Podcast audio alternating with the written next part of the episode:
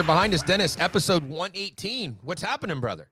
It's all good, man. It's been a couple of weeks, but let's get to it. We got a we landed a big fish today, John. After it's almost like Moby Dick. We, we searching and searching the waters, the ocean, and we finally landed him. Yes, uh, as we teased on our last episode, which was the last episode of 2021, we have been in frequent communication to get Rob Blake on the program, and just due to a a bunch of scheduling issues and a comedy of errors, I guess, Dennis, more than anything, uh, we, we've been missing each other like two ships in the night. So, uh, keeping with that that nautical theme that you had going there. But uh, Rob Blake will join us in the second period. We have a slew of questions. Can't wait to talk to him. To tee that up, though, Dennis, uh, let's talk about the first and the third period today. There are some uh, fan questions that were submitted via Twitter, and any of those that we don't get a chance to ask Rob in the second period, you and I can tackle some of those in the third period because people still want answers to their questions. Obviously, we're not the GM, but uh, you know we might have a little bit of uh, insider information or at least an opinion, DB, uh, to answer those questions. But to tee things up in the first period, let's talk um, a little bit about just what we've seen of late. So our last episode was heading into the Christmas weekend. There were some games that were postponed, but there have been some games that have been played. Alex Turcotte has played a couple of games. Just general impressions from you of what you've seen from the LA Kings over the last couple of weeks. Well, John, uh, unfortunately for some fans, nobody's getting fired. Okay, so that's that's. I think right off the bat. Not not today. Um, as we speak today, they are all of what one point behind the Edmonton Oilers. So when this team plays to its identity, and what's its identity? They check. If they check, they're going to be in games. Are they going to win all the games? No. Are they going to be close? Yes. This is a much more competitive and John, I think, more entertaining team than last season. To me, it's where you want to be. Are they a Stanley Cup contender? No. But is there progression? There's no question progression. If you project over an 82 game schedule last year and this year, they're probably 15 to 17 points better from a standing standpoint. So for me, you'd want more. Everybody wants more. But for me, I think the team is certainly bought into Todd's system and to his message. And to me, you got to be satisfied with the results so far. Have you seen though what a, a consistent enough team, or maybe a different way of asking it is, when you watch this team and you see a guy like Trevor Moore, and it's a great story. He had a you know a career night and whatnot, but Yeah. he's not the second line forward that's going to be there. So it's not smoke and mirrors. Uh, but when you watch the team and they have success, and while they're banking points, it it still is not really the LA Kings team. So Yeah. I, I say that we don't know if this team can can leap ahead of Edmonton or leap ahead of Anaheim and and and work their way into a playoff spot because I just don't think we've seen the LA Kings yet due to due to a variety of injury and COVID reasons. Yeah, and you can say that for any team, John. But you're right. You haven't seen the fully formed team. You may not for with if these protocols don't change, John. It's going to happen. You know, day in day out, it's going to change. But I agree you. I don't think it's a fully formed team. Plus, you know what happens at the trade deadline? Do they go get a big score? Do they go get a defenseman who has offensive skill? So to me, again, you have to be. I think you have to be satisfied with the consistency of the performance or the effort. You're not going to get the, the one thing you don't have is, is the consistency of the results because you win seven in a row, you lose six or seven. But I, I will say over the last couple of weeks, on they're a better home team.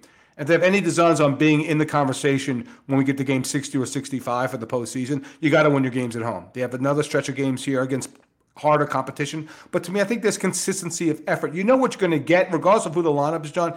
You're going to get that hard checking team that plays smart defense. You're going to get solid goaltending from Jonathan Quick. So to me, I think there's certain things you can count on, even though, as you mentioned, you can't count on the same line at every night. Mm-hmm. Uh, this three game stretch here that took place since our last podcast was against Vegas, Vancouver, and uh, the Flyers. Now, the Flyers, just statistically speaking, uh, not a very uh, sound defensive team. So you expected that if there was a game that they would sort of have an offensive explosion, it would have been against the Flyers, and they did, and that was a great way to start the new year. And so everybody's kind of riding a high at this particular time. So you have the one win, the big win over the Flyers. Stepping backward, you have the the shootout win over Vancouver, a team that was red hot. I think they'd won Yeah. seven in a row with Gabby behind the bench, and then that real stinker, uh, if you want to call it that, coming out of the Christmas break against Vegas, which was a six-three loss. And of course, many people were thinking back to the beginning of the year where they put on quite the sh- quite a show to open the season against Vegas, uh, and it was almost the exact opposite, you know, on that game on the 28th. So you have one loss, one shootout win, and and one victory. So it's kind of like a, a one, one, and one over these last three games, Dennis. Again, back to my point, I'm just still not sure what this team is right now. Yeah, well, they're not an offensive juggernaut, John. I'll tell you that much. But other than that, I think they stay in games. It, it- to me, it's like they're never. The, the, challenge with this team is they're never out of games, but their offense isn't good enough where they can expand on leads, and they don't score very much in the early. Their starts are not good.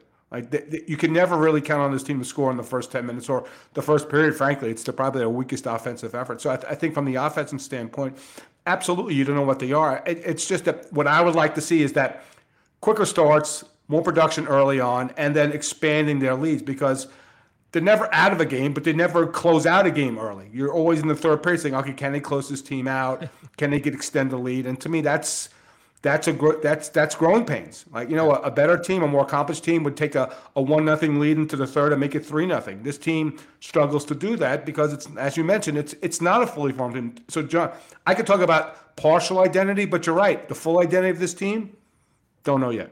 So again, just to, to continue to, to beat a dead horse here on the, the mixed results or, you know, uh, mid, mid results, 10, 7, and 2 at home. So they are on the plus side. So that's good. 6, 5, and 3 on the road. Again, neither of those very far ahead where you would say that they're a dominant team. They're just, you know, slightly Right. a bit ahead of what we would call NHL 500. Um, they're 561 winning percentage.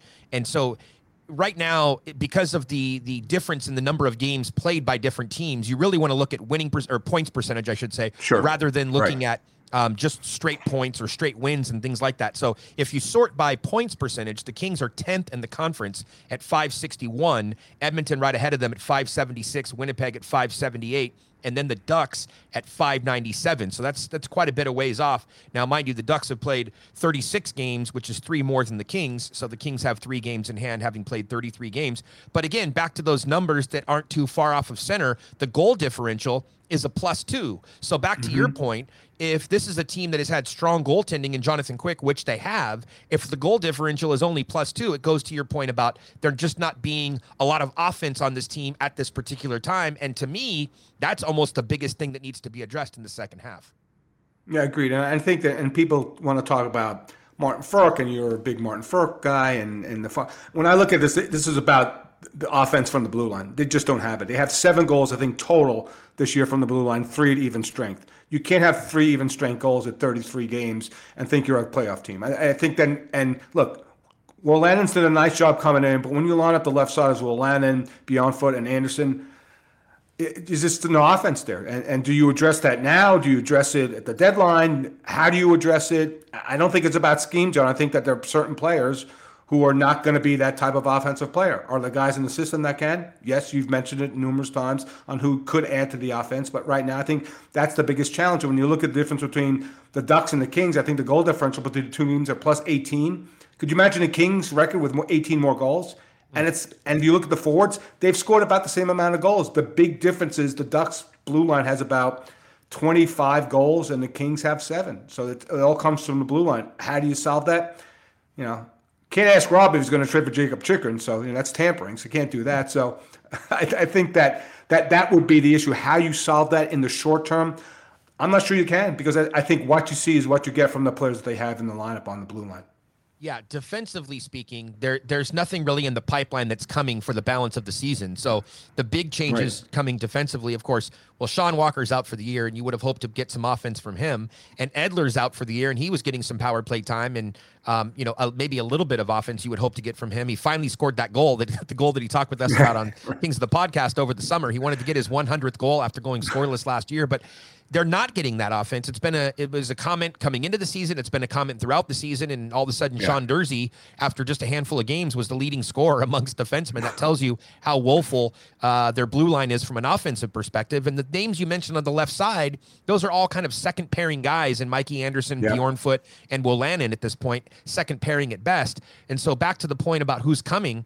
Uh, Brandt Clarke will probably turn pro and be with the LA Kings next season, but you wouldn't expect him to be the offensive leader. It takes time for a young player. Think back to Drew Doughty coming into the league. He's a special player. Brandt Clarke is not Drew Doughty. So fans don't Yeah. expect Brandt Clarke to come in next year and and be Drew Doughty. He probably would play play on the maybe third pair and maybe get some second power play time and try to work his way into the lineup. He'll be under 20 years old. So that's a very young player, and you don't see that very often. Brock Faber is expected to turn pro DB at the end of this college season, but he probably would start in the American League, similar to the path Sure. that Mikey Anderson went. And they're Right. jammed up on the right side anyway. When you add Clarke and if you added Faber, Of course. what do you do? And Yep. you know, I mean, people like Sean Walker, but what would the trade value be after the injury, uh, you know, type seasons that he's had Sure. the last two years? You probably keep Matt Roy over a Sean Walker, but we can get into all of that sort of stuff later. Um, I'll just say one more thing, DB, before we get to the break, and that is uh, my my love for Martin Frk or whatever you said there just a moment ago only comes from this place, DB. The guy scores goals, and, and to your point from a moment ago, this is a team that needs offense. So it's not so mm-hmm. much about me being in love with Martin Frk as much as it is to say, let's be honest. When you look at the LA Kings and their bottom six, they're not getting a lot of offensive production. So mm-hmm. I can be a Grundstrom guy, I can be a Lias Andersson guy, I can be a Kupari guy, I can be a Kaliyev guy. There, there's a lot of there's a lot to like in those players, maybe even Trevor Moore when everybody's healthy in the top six.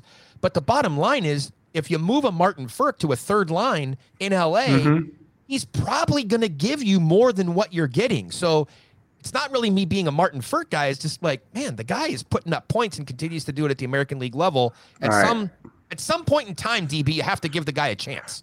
All right, let's talk about context. One of your favorite words. Okay, there, there's one there's one player in the AHL that's have scored more goals than Martin Frk. Okay, um, his name, and you're gonna know the name, is Michael Mersch. So let's just trade for Michael Mersch, put him on the left side, put Frk on the right side. Here's the context, John. He scores the goals against AHL goalies and AHL defense. I'm all for giving him a shot, but manage your expectations. Like Oh, I- I, I, I don't. Yeah. He's not a 30 goal scorer. My expectations are managed. Mm-hmm. How many goals has Grundstrom given you? How many goals has Trevor Moore scored? Oh, How many goals? That's that's my expectation. My expectation is can he produce more than what they have in the bottom six right now? Okay, maybe Can't we'll find out. less. Really can't be less. I mean, that's- Well, no, just on that third line, the bottom, like the bottom, the Kaliyev. Look, he's not going to produce more than Lemieux and Kaliyev, so it's that third. It's the third line, which is really the fourth line. So yeah, I'm all for giving him a shot, but manage the expectations. That like I don't know, you know. Plus, there's always there's, there's 31 other teams in this league that get traded for Martin Frk, and no, but there's no takers. So it's not just like, This hey, is the last minute of play in the uh, period. Todd doesn't like Martin Frk. All right. Well, you know, he he's been in the AHL. He's putting up those numbers. You could get him for nothing. So why haven't the other? Why hasn't Seattle called, or why hasn't Montreal called? So to me, that's I'm managing my expectation on that player because I know the numbers are strong in the AHL, but they're AHL numbers. okay. If you put him on waivers, he would be claimed DB. I, I agree. It's a great question. Why is nobody calling and offering something for him? Uh, but if you put him on waivers, he would. I'm claimed. for giving him shot, John. Absolutely. I'm not. I know people. You know, people think I disrespect players and stuff like that. I'm for giving them a shot. I agree with you. I think that that one line doesn't give you anything. So why not? What's what do you have to lose here? I think the third line is the fifth line right now, Dennis. But let's talk about that more in the third fair. period. Uh, we have General Manager Rob Blake waiting on the other side. Let's bring him in. Blakey's coming on right after the break.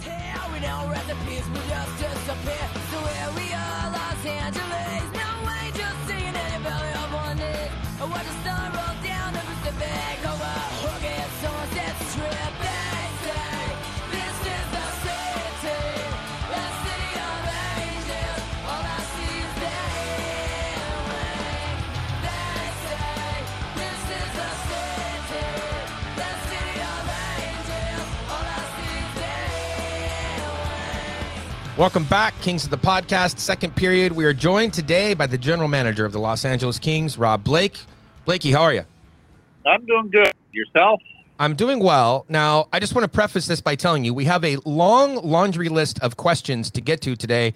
Um, some of them were submitted by some fans and whatnot, but uh, just getting this call scheduled has been almost as uh, difficult as anything else you've been faced with this year because we've we've had a bunch of starts and stops over the last couple months. So I just wanted to say thank you for finally connecting with us and getting you on the program.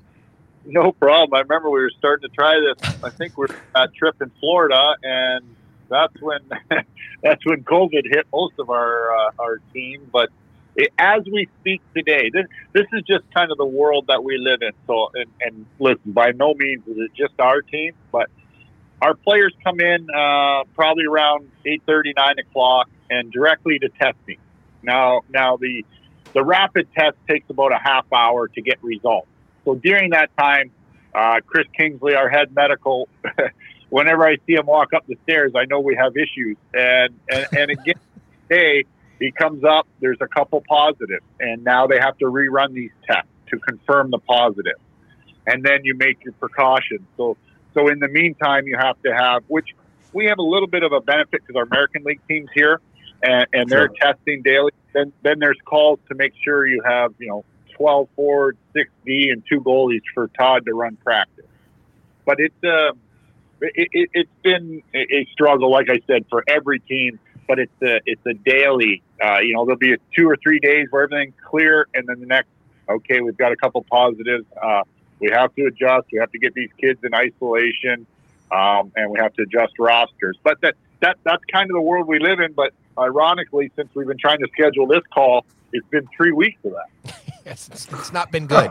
But thank you for thank you for taking us behind the curtain on the COVID thing. So now we don't have to talk about COVID for the rest of the call. We can just Yes, we can be done with that. Um, we know that COVID is one of Todd's favorite topics. Also, there's nothing better than starting a Todd McLellan press conference with a good COVID question. That'll get him going. But um, Yeah. how about this? How about obviously dealing with COVID and the protocols, not only this season but even last season? That that has been one of, if not the biggest challenges of being a general manager, a coach, uh, you know, running a team. But can you just tell us beyond that, besides that, when you look at this season, what are some of the the bigger challenges that you've faced as a general manager this season? Well, we I think at the beginning of the season, as we unrolled right from training camp into regular season, one of the concerns was just roster wise. Um, and and in situations when you have a lot of younger players that are approaching their their end of their entry levels, now waivers become uh, a factor. So you look at that, and I I think we look more at the forwards, and we're like, okay, we're, we're in a situation where we may have to, if 100% healthy, uh, put a player on waivers that we may not want to lose. You know, we didn't, we don't mind the players going to the American League and getting better and having them as options. Um, but unfortunately, waivers allows the team to take them. Uh, when we looked at this just a couple days ago, we, we haven't had that roster at all. We never had that issue on forwards. We, we ended up with that issue on defense twice uh, with Wolanin and Clague. Uh, unfortunately, got Wolanin back, and he's been a uh, been a factor here the last few weeks with our team. But you know, those those are some of the struggles that, uh, or, or not struggles, but the plans um, and, and the and the questions when when we look at daily rosters uh, uh, w- without COVID. So before we get to the hard hitting stuff, I just have to ask you one funny question. We opened this up to uh, some fans on Twitter, and we wanted to know, hey, what kind of questions do you have for General Manager Rob Blake? Most of the questions, or some of the questions, uh, were things that Dennis and I already had on our list for today. But there was one funny one that came in, um, so I'm going to serve it up to you, and that is, if you and 20, if you and Luc got into a fight, who would win? Oh, not even close. I'm going to I'll say so. No, I'm just kidding. Uh, better not. Okay, we'll, we'll move on. Okay. So, Rob, um, a couple contract questions, but you, you're coming up on your anniversary of your fifth year, and the reports are out there that uh, your contract expires in April. Um, can you give us any clarity with respect to your situation as general manager? Yeah, no, not. uh, There's no real clarity. Uh, you know, I think our understanding, Luc and I have a real good relationship. Meet daily here, uh, you know, goes back to the days when we played as teammates, and we, we've been very upfront that listen, let let's let this year go. We'll, we'll figure things out at the end of the year. Make sure we're going in the right direction. Continue pushing on on what we want to do and what we want to accomplish. So we'll we'll, we'll, we'll tackle that. There's there's lots of time, and uh, we have we have enough other things going on here daily that we can take care of that later. But do you want to continue, Rob? Is there any? Would there be any circumstance where you wouldn't want to continue? No, no, I, I Okay. will uh, uh, enjoy it. I think we we are, you know, I think we're we're we're trending the right way. Um, not not only players, uh, staff wise, all of it coming uh, kind of the way we want on roll things. We want to perform better, and we want to continue to push that that pace there. So yeah, no, it's. Uh, like I said, the relationship's good. The the people surrounding here and, and everything is a is a, is a real good situation. Uh, Rob, I do just want to give you a heads up. I've been talking to Luc on the side and letting him know that as part of your new contract, it's you're going to be required to make a monthly appearance on Kings of the Podcast. So just just want to let you know that's coming in the negotiations. Okay. All right. Well, we, we see how this was scheduling this one. We'll, we'll have a good good time with that one. Yeah, that uh, that'll be a challenge. But hey, it- it's going to be easier next year. We're not going to be dealing with all this stuff. Um, look, there you, you mentioned the whole thing about players and, and waiver eligibility and things like that. There are three names, obviously, that we have to tackle right up front um, of guys that people have questions about. They want to see them in the lineup, and you know uh, we've Yep. seen Turcotte, whatnot. So give us just sort of a brief update on three guys: Vilardi, Turcotte, uh, and and Byfield. All right. We'll start with Turcotte. Obviously, I, uh, there was a, a time earlier in the season we were going to get him up here, um, and he unfortunately uh, suffered an injury in practice, which delayed him about, a week or a week and a half there. Uh, he got some more games in. Uh, we ran into the COVID issue with Danault, so we felt bringing Turcotte in at that time um, just to just to further his development. Listen, the three you're talking about, the two of the three with Turcotte and Byfield, they they just turned pro a year ago, right? The World Juniors just would have just been finishing, and that that's when they were coming into our organization. So the natural step was to get them games. Um, you know, we got we got the three three games out of uh, Alex here last week, and then unfortunately he tested positive to COVID, and uh, will be sidelined here for a little bit. But uh, you know, taking the right steps, uh, uh, I thought he did a good job in those games. Uh, he got a little more comfortable game after game, shift length, uh, but but you see the work, you see the loose puck battles, and, and, and the potential. So it, you know, the natural step was good for us to, and for him to get that uh, that taste of the NHL. Um, with Quinton, uh, it, it's been a struggle this year. Uh, I thought throughout training camp, he probably near the end of camp earned a spot where he would have started with the NHL team. Unfortunately, breaks his ankle, and and not just a, a, a- a real easy break. It was uh enough to keep him out an extended period of time. He came back from that. Um, you know, plan was to get him some games in the American League, and then we ran into some issues up here. Uh, we brought him in, and unfortunately, the day he was up here, he tested positive. So then there's another 10 days out. So at the end of the day, he's got six games right now this year uh, under his belt. So we, we, we got to get him playing. Um, you know, like I said, it uh, uh, we had the ability to put him in the American League and let him play games. Um, due to this whole pandemic the last two years, I think it's played to his uh, to his favor to be in the American League. We just need him to get healthy and playing, um, and, and let that go there. So, and then uh, and, and Gabe Vilardi, uh, same thing. I thought out of camp uh, was playing really well. I, I don't think he played very well for us uh, the, the, the games he started in the NHL, and um, due to with, with his age and the waiver ability and all that, we can put him in the American League and, and let him play and let him play big minutes and and, and put up points and be on that point per game pace, uh, score the goals in the American League, and get get feeling good about his game. Uh, you know, we've made the shift at times to the wing, um, whether it's right wing, whether it's left wing.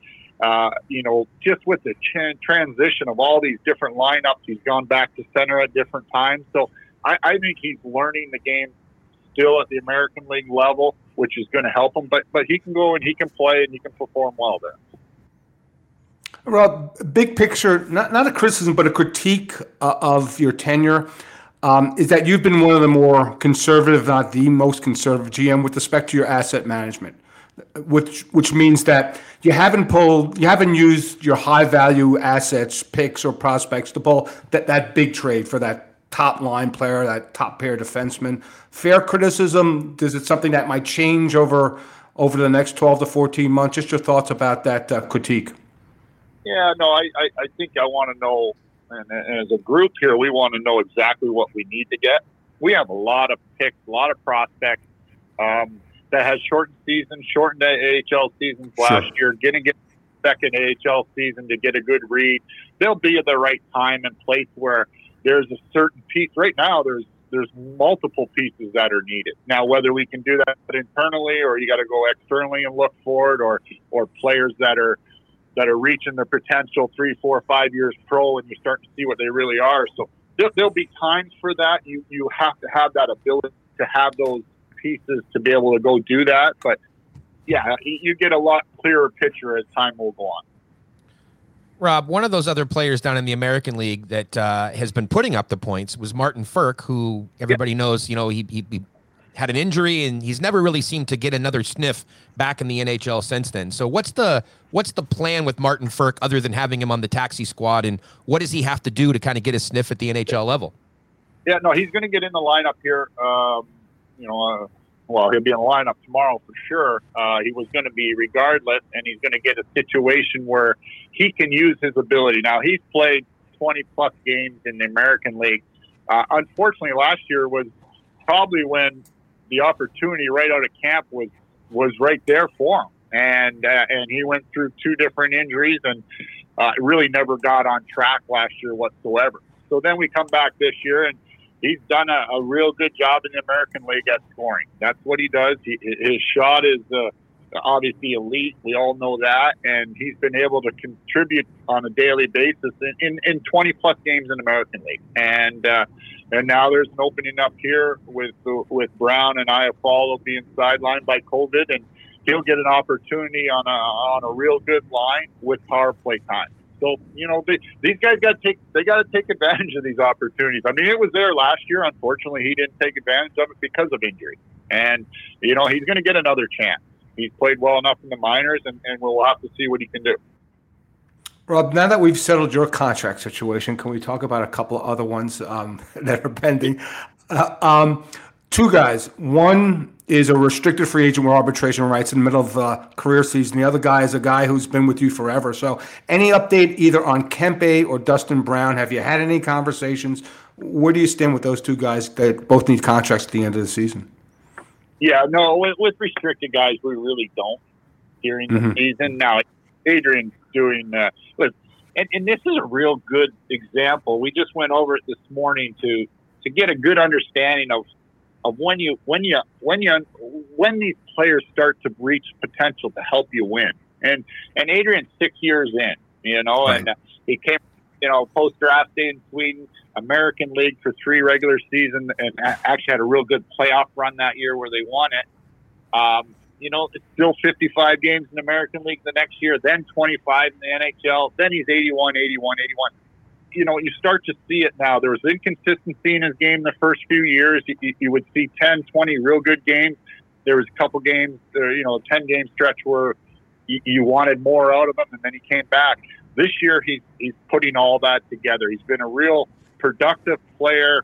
Um, starting last year on our power play entries, a, a, a tool that uh, Todd could use, and then the players really understood it. Kopi and Drew and these guys that hey, this we get him the puck on these drop passes, he gets his own for us. And and now I, I think he's taken his game again to a to a, a, a higher level offensively this year. The, the defense, the skating, the size has always been there, and now the offensive production. So you know, he's tracking just what, what we would uh, have hoped for. And uh, there'll be a time where we sit down with him this summer and uh, make him a part of this team going forward. Uh, but again, with the restricted free agents, not, you know, I follow similar. He was a UFA at the time last year where Sure. we had to have a conversation before the deadline. But with restricted guys, we'll wait on that. And then uh, in, in Dustin Brown's uh, situation, um, you know, I think our history of uh, uh, our relationship just from playing days right on through. We, we have conversations all the time, Dustin and I, and and there'll be different times of the season where we're going to sit down and, and we'll plan what what he wants and what, what the organization wants. What's your role? This is what we're going to ask for you, and, and go from there. But we haven't had that that, that conversation at this point, um, really in depth. We've had different meetings and that, but uh, you know, he's a big contributor uh, to our team. When, when he gets back in here, he's healthy now. We'll get him back from the COVID uh, situation, but just historically over the year, he's been a big, big part of this franchise, and uh, you know, the communication with players like that helps those decisions. Rob, as we sit here on January 5th, the team is sort of on the cusp of being a playoff team. You wouldn't say that you're in the playoff uh, in a spot, you know, solidly. If we rewound rewound the clock back to October 1st and we said this is where you would be on January 5th, how satisfied with you would you be at that point back on October 1st? Um, I don't know. I don't know if you're ever going to be satisfied. Uh, I think you would have to take into consideration uh, the losses on the back end with Walker and Edler, Mhm. uh, and then also uh, a couple months without Drew Doughty. We, uh, fortunately, this team has not had to play without Drew Doughty very much Mhm. you know, through whole career. And uh, but but again, it, it, it's every team now. When you're watched, they, they go out extended periods of times, especially with with with COVID. Um, the two losses in Edler and Walker are major losses on our back end. Like the Walker was trending where we wanted him to be. Edler had come in and played extremely well for us. Uh, you know, a veteran presence that could settle down some of the younger D. But then you know, Durzi comes in and makes the statement now, uh, you know, showing that he can play in the NHL. Wolanin's added to that. Um, you know, by the sounds of it today, we're probably going to have to use another young player to, uh, in the game tomorrow just because of the situation we're getting into. But uh, what, what makes us excited here is these kids are taking advantage of those opportunities. It, would you say that Edler exceeded your expectations? Uh, exceeded. I, I'm not sure he exceeded anything we did on the background. And listen, our, you know, when, when you're looking at a UFA like Alex Edler, who's been around a long time, you, you, you make calls, you know, to, to players that have played with them. You make calls to coaches. The coaches make their calls. And character wise, professional wise, there was never an issue there whatsoever. Uh, you know, it always, he, he had been a tremendous pro in Vancouver and everything. Um, I think when he came in here, it, it's what our our mix on the back end needed. It needed that veteran presence. Um, probably thrown into more minutes than I would have expected him to be playing right off the hop because of some of the injury situations, but was very reliable and uh, gained the trust of, of, not only Todd but Trent Yawney. Like Trent was was real important with him on penalty kill and and even power play because we lost Drew, we lost Sean uh, Walker you know, uh, Alex had to step up and play power play minutes that might not have been projected there when we signed him. So, yes, he was a, a- very important player for us. Rob, John asked you to look back. I'm going to ask you to look forward a little bit. If you're in the same relative position here in the standings in mid-March, uh, would that uh, would you be interested in being a buyer at the deadline? Yeah, yeah, I think we want to improve our team, and no, I think that uh, that that was one of the clear paths this summer. That uh, you know, call there's a rebuild, build, whatever you want to call.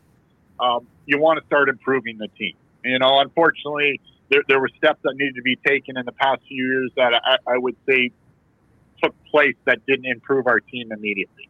And and that and those are hard. That's hard on the guys in the dressing room. It's hard on the coaching staff. So I, I fully anticipate moves going forward will have impact on the roster to make us better. Rob, there's a perception by some that the team is small and maybe lacks the size that, especially that was the staple of you know the Cup years, the Lombardi years, whatever you want to call it. Obviously, injecting skill and more skill into the lineup was one of your initiatives. But has the pendulum maybe swung too far? Is the team too small, too quick at times? And and do you think that size is something that needs to be addressed? No, it, it's always a concern, and you always want big players that can also have skill and skate and score. But at the time, we, we have to gather players first. You have to get them in there. You the, the, the, the roster will mold and shape itself. I've seen teams do it in the off season where they wanted to address that size and they're able to go out and do that. You know, there's there's different times um, and different uh, different ways that you'll shape your roster and, and and these concerns are not just on size but you know could it be speed could it be uh, you know, scoring ability? Can it be a, a, a more dynamic type player that fits your roster? So those, those take place all the time, but I, I do feel you can you can mold and shape your roster as you go forward on those needs. You know, Rob, fans and I guess us at times as well want, want players to come in the lineup that are prospects and produce right away. But I think your one of your best success stories here is a guy like Kaliyev, who's got Yeah. probably projects to about 15 goals this season, but he's playing on the fourth line 12 minutes and getting those numbers. The projection for next season will be okay. This is a guy that you could now move up in the lineup, maybe to a top six role. Just talk about Arthur and his development this season. Exactly. I got, Arthur, we need Arthur to be a top six forward eventually here. There's there's no doubt about it. But what he's been able to do right from day one, which I'm not sure we projected this uh, coming out of training camp, was was to be able to play minutes. And uh, you know, like I said, there's there's meetings daily with Todd, and and and he'll come up and he's like, this this was probably about a month ago, and he's like, uh, Ar- Ar- Arthur's getting better every day. And I, I'm like, what, what, what do you mean by that? I said, he, you know, he played 12 minutes last night, maybe had one shot. He goes, no, no. I watch him in practice. He, he, he, he's got to go against the, the bigger, stronger players on a daily basis. He says he's getting better. And, you know, Todd had had a, a conversation with, with Anze Kopitar, and Kopi's like, you know, he, he's better every day in his situation. So he's gained the trust of the coach. That line's been real uh, beneficial for us. It provides a lot of energy, but provides goal scoring too and playmaking. But he's been able to chip away and continually get minutes and, and get himself in a situation. We tried a couple games on Kopi's line for, for a few shifts, depending on on what we needed there. Um, you know, he's getting either uh, first or secondary power play minutes uh, where, where he's going to that's going to play to his strength, which is shooting and scoring. Um, but he's been able to earn it. So it's a real good uh, uh, test for young kids, or if they wanted to study, it, it study a come in, do your job, whatever role that coach wants. You're going to gain it through trust. Trevor Moore has done this. You know, he came in and he, he, struggled to score early in the season, but he but he continually gained the trust of the coach. We, we, we, have a top six opening. Trevor Moore goes up there and has a real big game last game with us. So, you know, this, this, this is how kids will do it. They're not just going to come get thrown into that right situation and produce right away. It's very difficult. Some will. The great ones, Drew Doughty did it. Kopitar did it. Um, not a lot of guys can do that. So, yeah, Arthur has taken the right steps. Uh, he's going to continue to get it, but we need him in a top six role in, in, in a year or two from now for sure. Now, Rob, does it surprise you that the one thing that Artie needs to do more is shoot? A guy with that shot. When you talk to Todd, he goes, he needs to shoot more. Is that is that is that because you have he's deferentially learning the game and he's twenty years old? Yeah, and, and, and the right situations to get more shots too. You know, pu- pu- listen, for, for, for players like that, first unit power play, you can say second unit, but second unit doesn't get man- minutes that match the top unit. So where you're going to get your majority of shots is power play, but but you can't just go right to the first unit and not do anything else. like it just Sure. doesn't happen.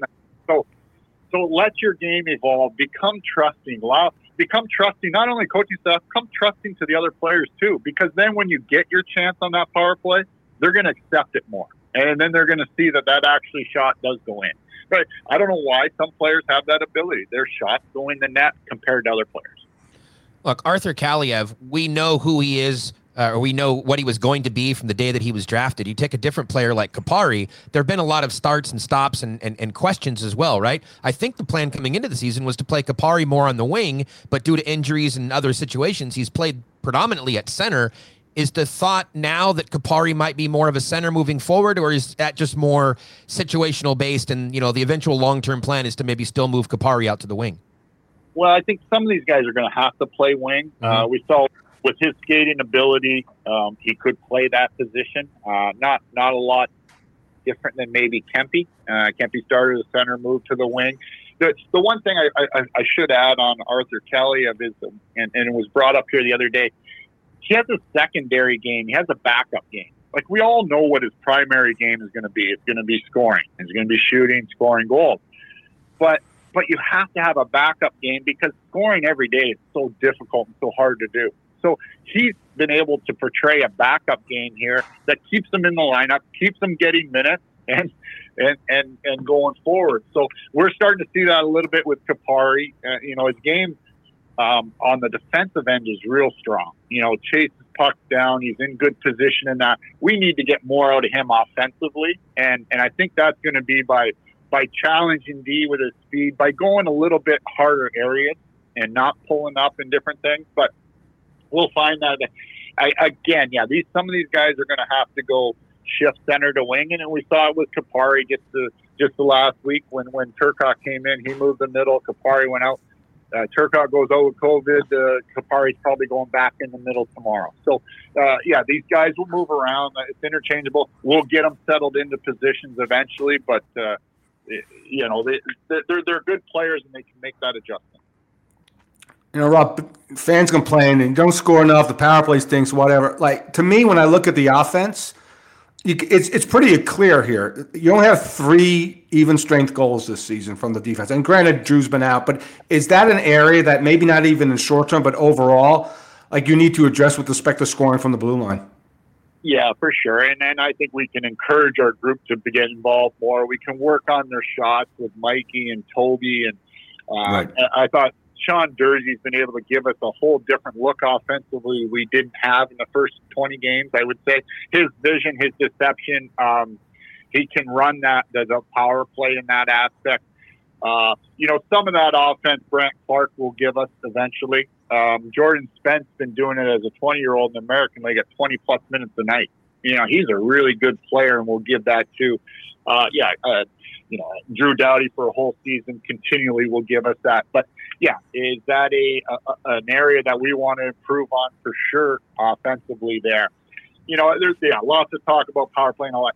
I think your team, you need to have a base going forward. You can add that power play element, and the power play will hit and miss as a season, but but you really have to have good sound structure and playing the right way. And I, I I think our team is capable of that on, um, and and you know they have showed it uh, for for the most part this season. To stick with the theme of looking forward, there, there's some good stuff coming on defense. You mentioned Brandt Clarke. There's a good chance he could be in the National Hockey League as early as next year. Brock Faber might turn pro later this season, so he could be available to play pro hockey, probably at the AHL level, I would assume, next season. But what about Grans? I- I- would would you say that he's been a little bit of a surprise, or maybe that he's ahead of schedule in what you've seen from him this year in his first venture into North America? Yeah, and he's an interesting um, uh, take on development wise. So the conversations with Grans over the summer, we we, we probably thought he was going to stay in Sweden for another year. Um, I'm not sure the year last year went the way he wanted it, or or, or, or the minutes and different things. So there's a lot of talk about bringing him over because we had the ability to get him into the American League, and and with the American League being here. Um, our, our main development on on the back end, development staff wise, is Sean O'Donnell and Matt Green, and um, so so when Grans came in, we we laid a kind of funny how this stuff works. We laid a plan out before the season started. Okay, he's going to play two games here. He's going to have three days off here. He's going to work with development. He's going to play another two games. You know, laying everything, trying to lay everything out for the first three months. Now that development included um, uh, one-on-one sessions with Green and O'Donnell with no one else around, right? So because he had missed development camps, he had missed rookie camps, he just hadn't been part of that with us. Uh, so as the season unfolded, the first week we run into injuries up here with Walker, Doughty, and we're calling players up. He just got in the lineup and continued to play. The one thing we never got away from was the individual development sessions and how important that's been. So uh, he's probably been the most improved defenseman of the American League. Uh, maybe because we didn't know what we had uh, when he first came over. Uh, you know, he went to the uh, the World Juniors, and I, I thought they were posed to, or poised to be a real good team in that tournament. Him and his partner in Edmonton looked real comfortable together, big, you know, moved the puck well. He was running the power play there. So he's getting, like I said, I mentioned Jordan Spence, but Grans too. They're, they're both getting the 18 to 24 minutes in the American League at a real young age. It's hard to do, and, and uh, he's really progressed in his, his development. Rob, one last one from me. I mentioned at the top, you're almost five years into the job. What's the most enjoyable part of the job for you at this point? uh, for me, it's the relationship with the players. That that doesn't change. That that's what I think helped drive me to play that many years in the NHL was just the relationships I had with players. And and being in a in a spot to welcome young kids in or or being in a spot to help to challenge another veteran to, to be better like that to me is enjoyable. Uh, i have have real strong relationships with a few of these players um, because my time spent with them. Uh, the other younger ones it, it takes time to develop that but i enjoy those and i enjoy the meetings with todd daly and where we just talk about hockey only now that's got fewer and fewer uh, due to a lot of these other situations we get ourselves into. But that that that to me is what's enjoyable. I enjoyed that when I played, and I enjoy it in the role I'm in now. All right, Rob. So, final question. The obvious answer to this uh, next question would be making the playoffs. Uh, but so, putting making the playoffs aside, what what is probably the most important thing that you want this team to achieve uh, as you look over the balance of the season? Is it is it getting Quinton Byfield adjusted to the NHL at some point after his American League stint? Is it finding some more offense from some of those prospects that you mentioned, Kupari, Kaliyev, et cetera? Is it you know getting a defenseman to step up? Is it acquiring a defenseman? What what is the the most important thing that you want to see this team accomplish besides making the playoffs? I think I think all of that. To be honest with you, It's like oh, but it is. It's, it's daily. Like we want improvement in all these areas, and uh, and, and to put a, an emphasis on, on one over the other, I, I, I think number one, Todd has had to been able to to add a structure. I, I thought last year at times, and, and listen, their job is to win games, and I'm not sure he had a lineup last year that could win a lot of games. We would get into a real stagnant neutral zone and and and you know try to stop, stop everything that he's really increased that tempo a much more uh, exciting style to watch. And you know that that transformation probably i would say the number one thing. But when you talk about that now it's it's adding the right pieces to make that structure and then that style of play effective. So that that will help your power play. That will help your scoring but you don't you don't give up the chances on the back end you, you, allow your goaltenders within that structure. Uh, I can't say enough about Jonathan Quick's competitiveness and, and how he's been able to battle this year. But a lot of that has with the structure in front of him. He knows now that he can rely on these defense to take away that back door, you know, and so all, all those things come into it. You get the structure, you start adding the right pieces. Now you start playing at the level and, and, and the visual level that you want.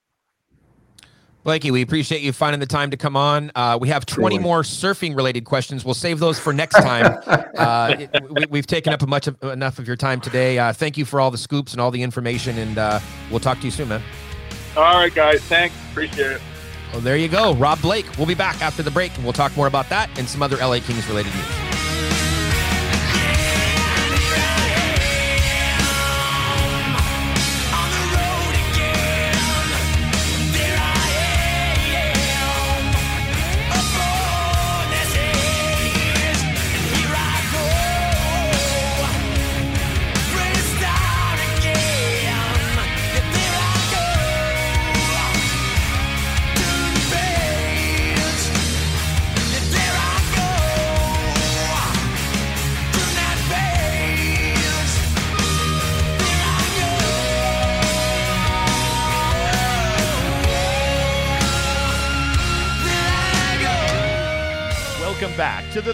Period of Kings of the Podcast with DB and the Mayor.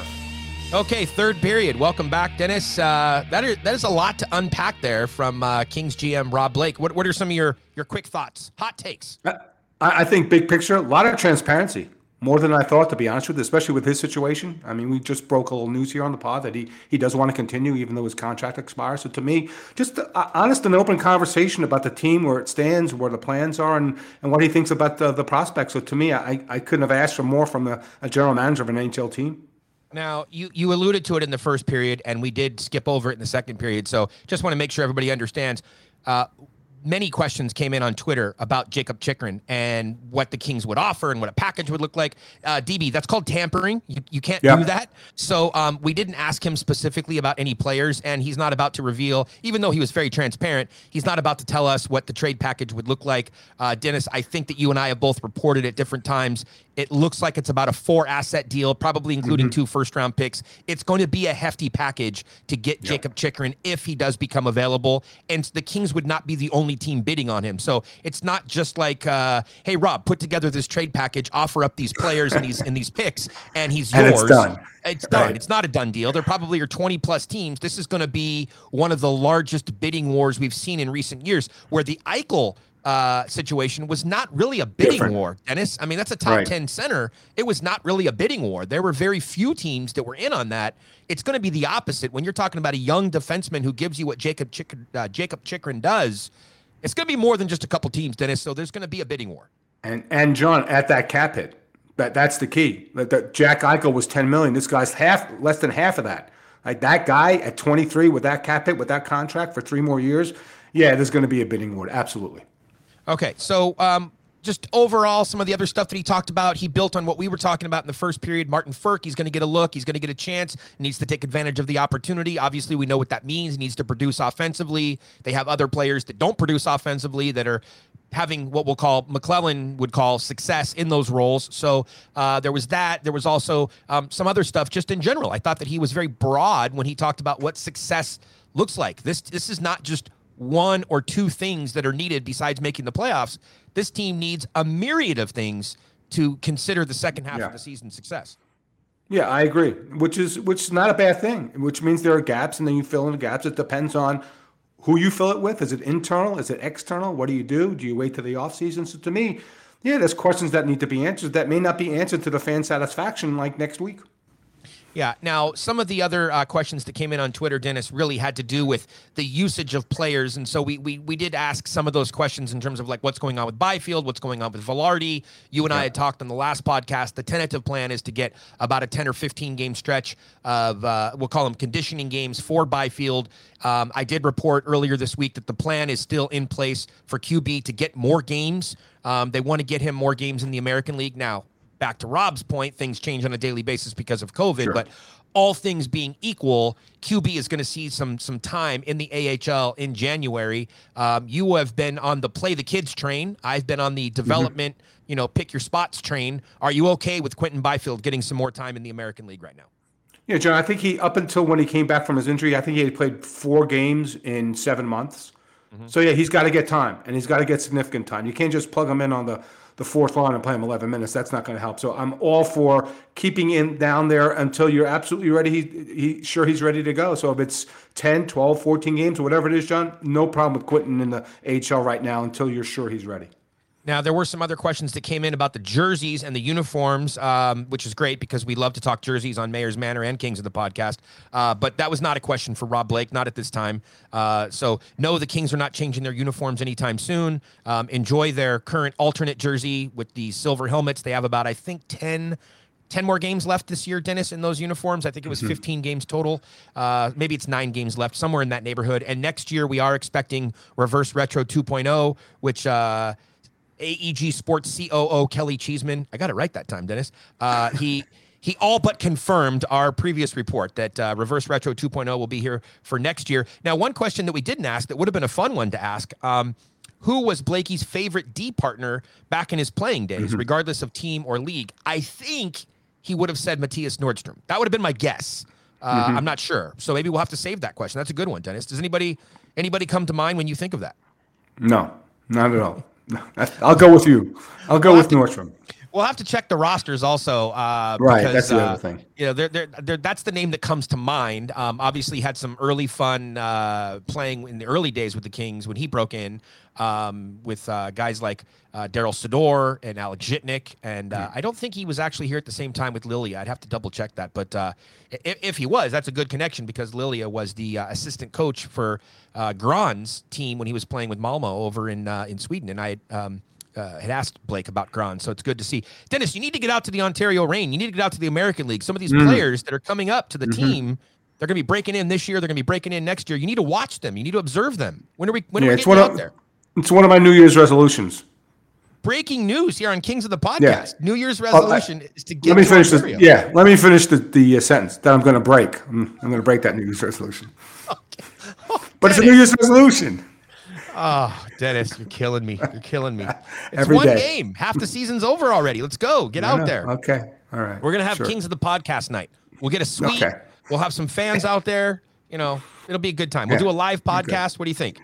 Uh, I'm going to check that guest list against the Twitters, uh, their Twitter accounts to make sure.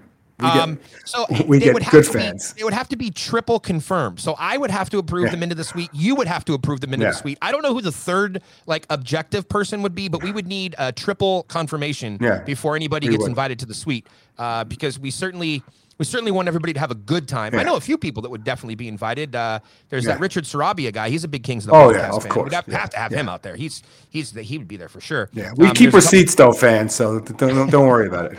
Yes, yes, Dennis does keep receipts. Um, uh, DB, let's just talk about the Olympics very briefly. We'll need to wrap this episode Sure. up here, but uh, uh, somebody was tweeting as part of the questions about um, is Byfield on the list uh, for the Olympics? Yeah, so that. Uh, yeah, fans, uh, just so you know, if a player has an NHL contract, it doesn't mean whether he's in the NHL or not. If he has an if he is on an NHL contract, he is not eligible. That's why Byfield is not eligible. So the only players in the Kings system that could potentially uh, go to the Olympics would be guys that are on like AHL only deals. So like a Cameron Right. Yance or a Sutter. Uh, there only are a few that are on AHL only deals. Most of the guys in Ontario are actually on NHL deals, and then they are assigned. Even like a Martin Frk, he's assigned. He's an NHL contract assigned to the AHL. So right. that's how that works. Yes.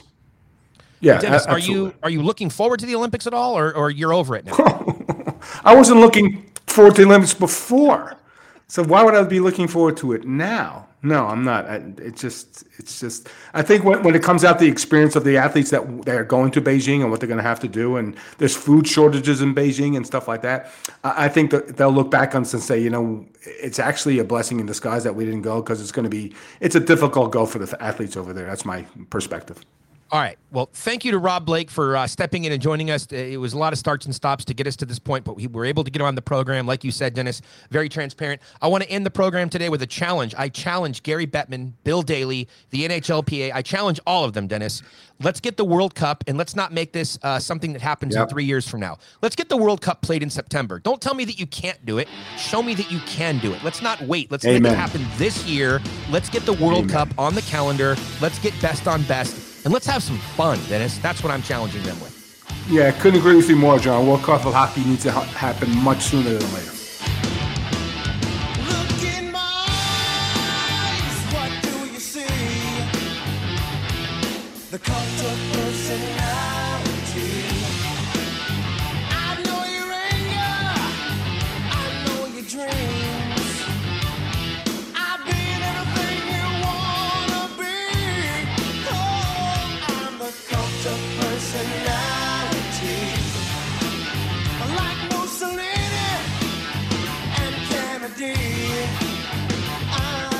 cult of personality, the cult of personality, the cult of personality.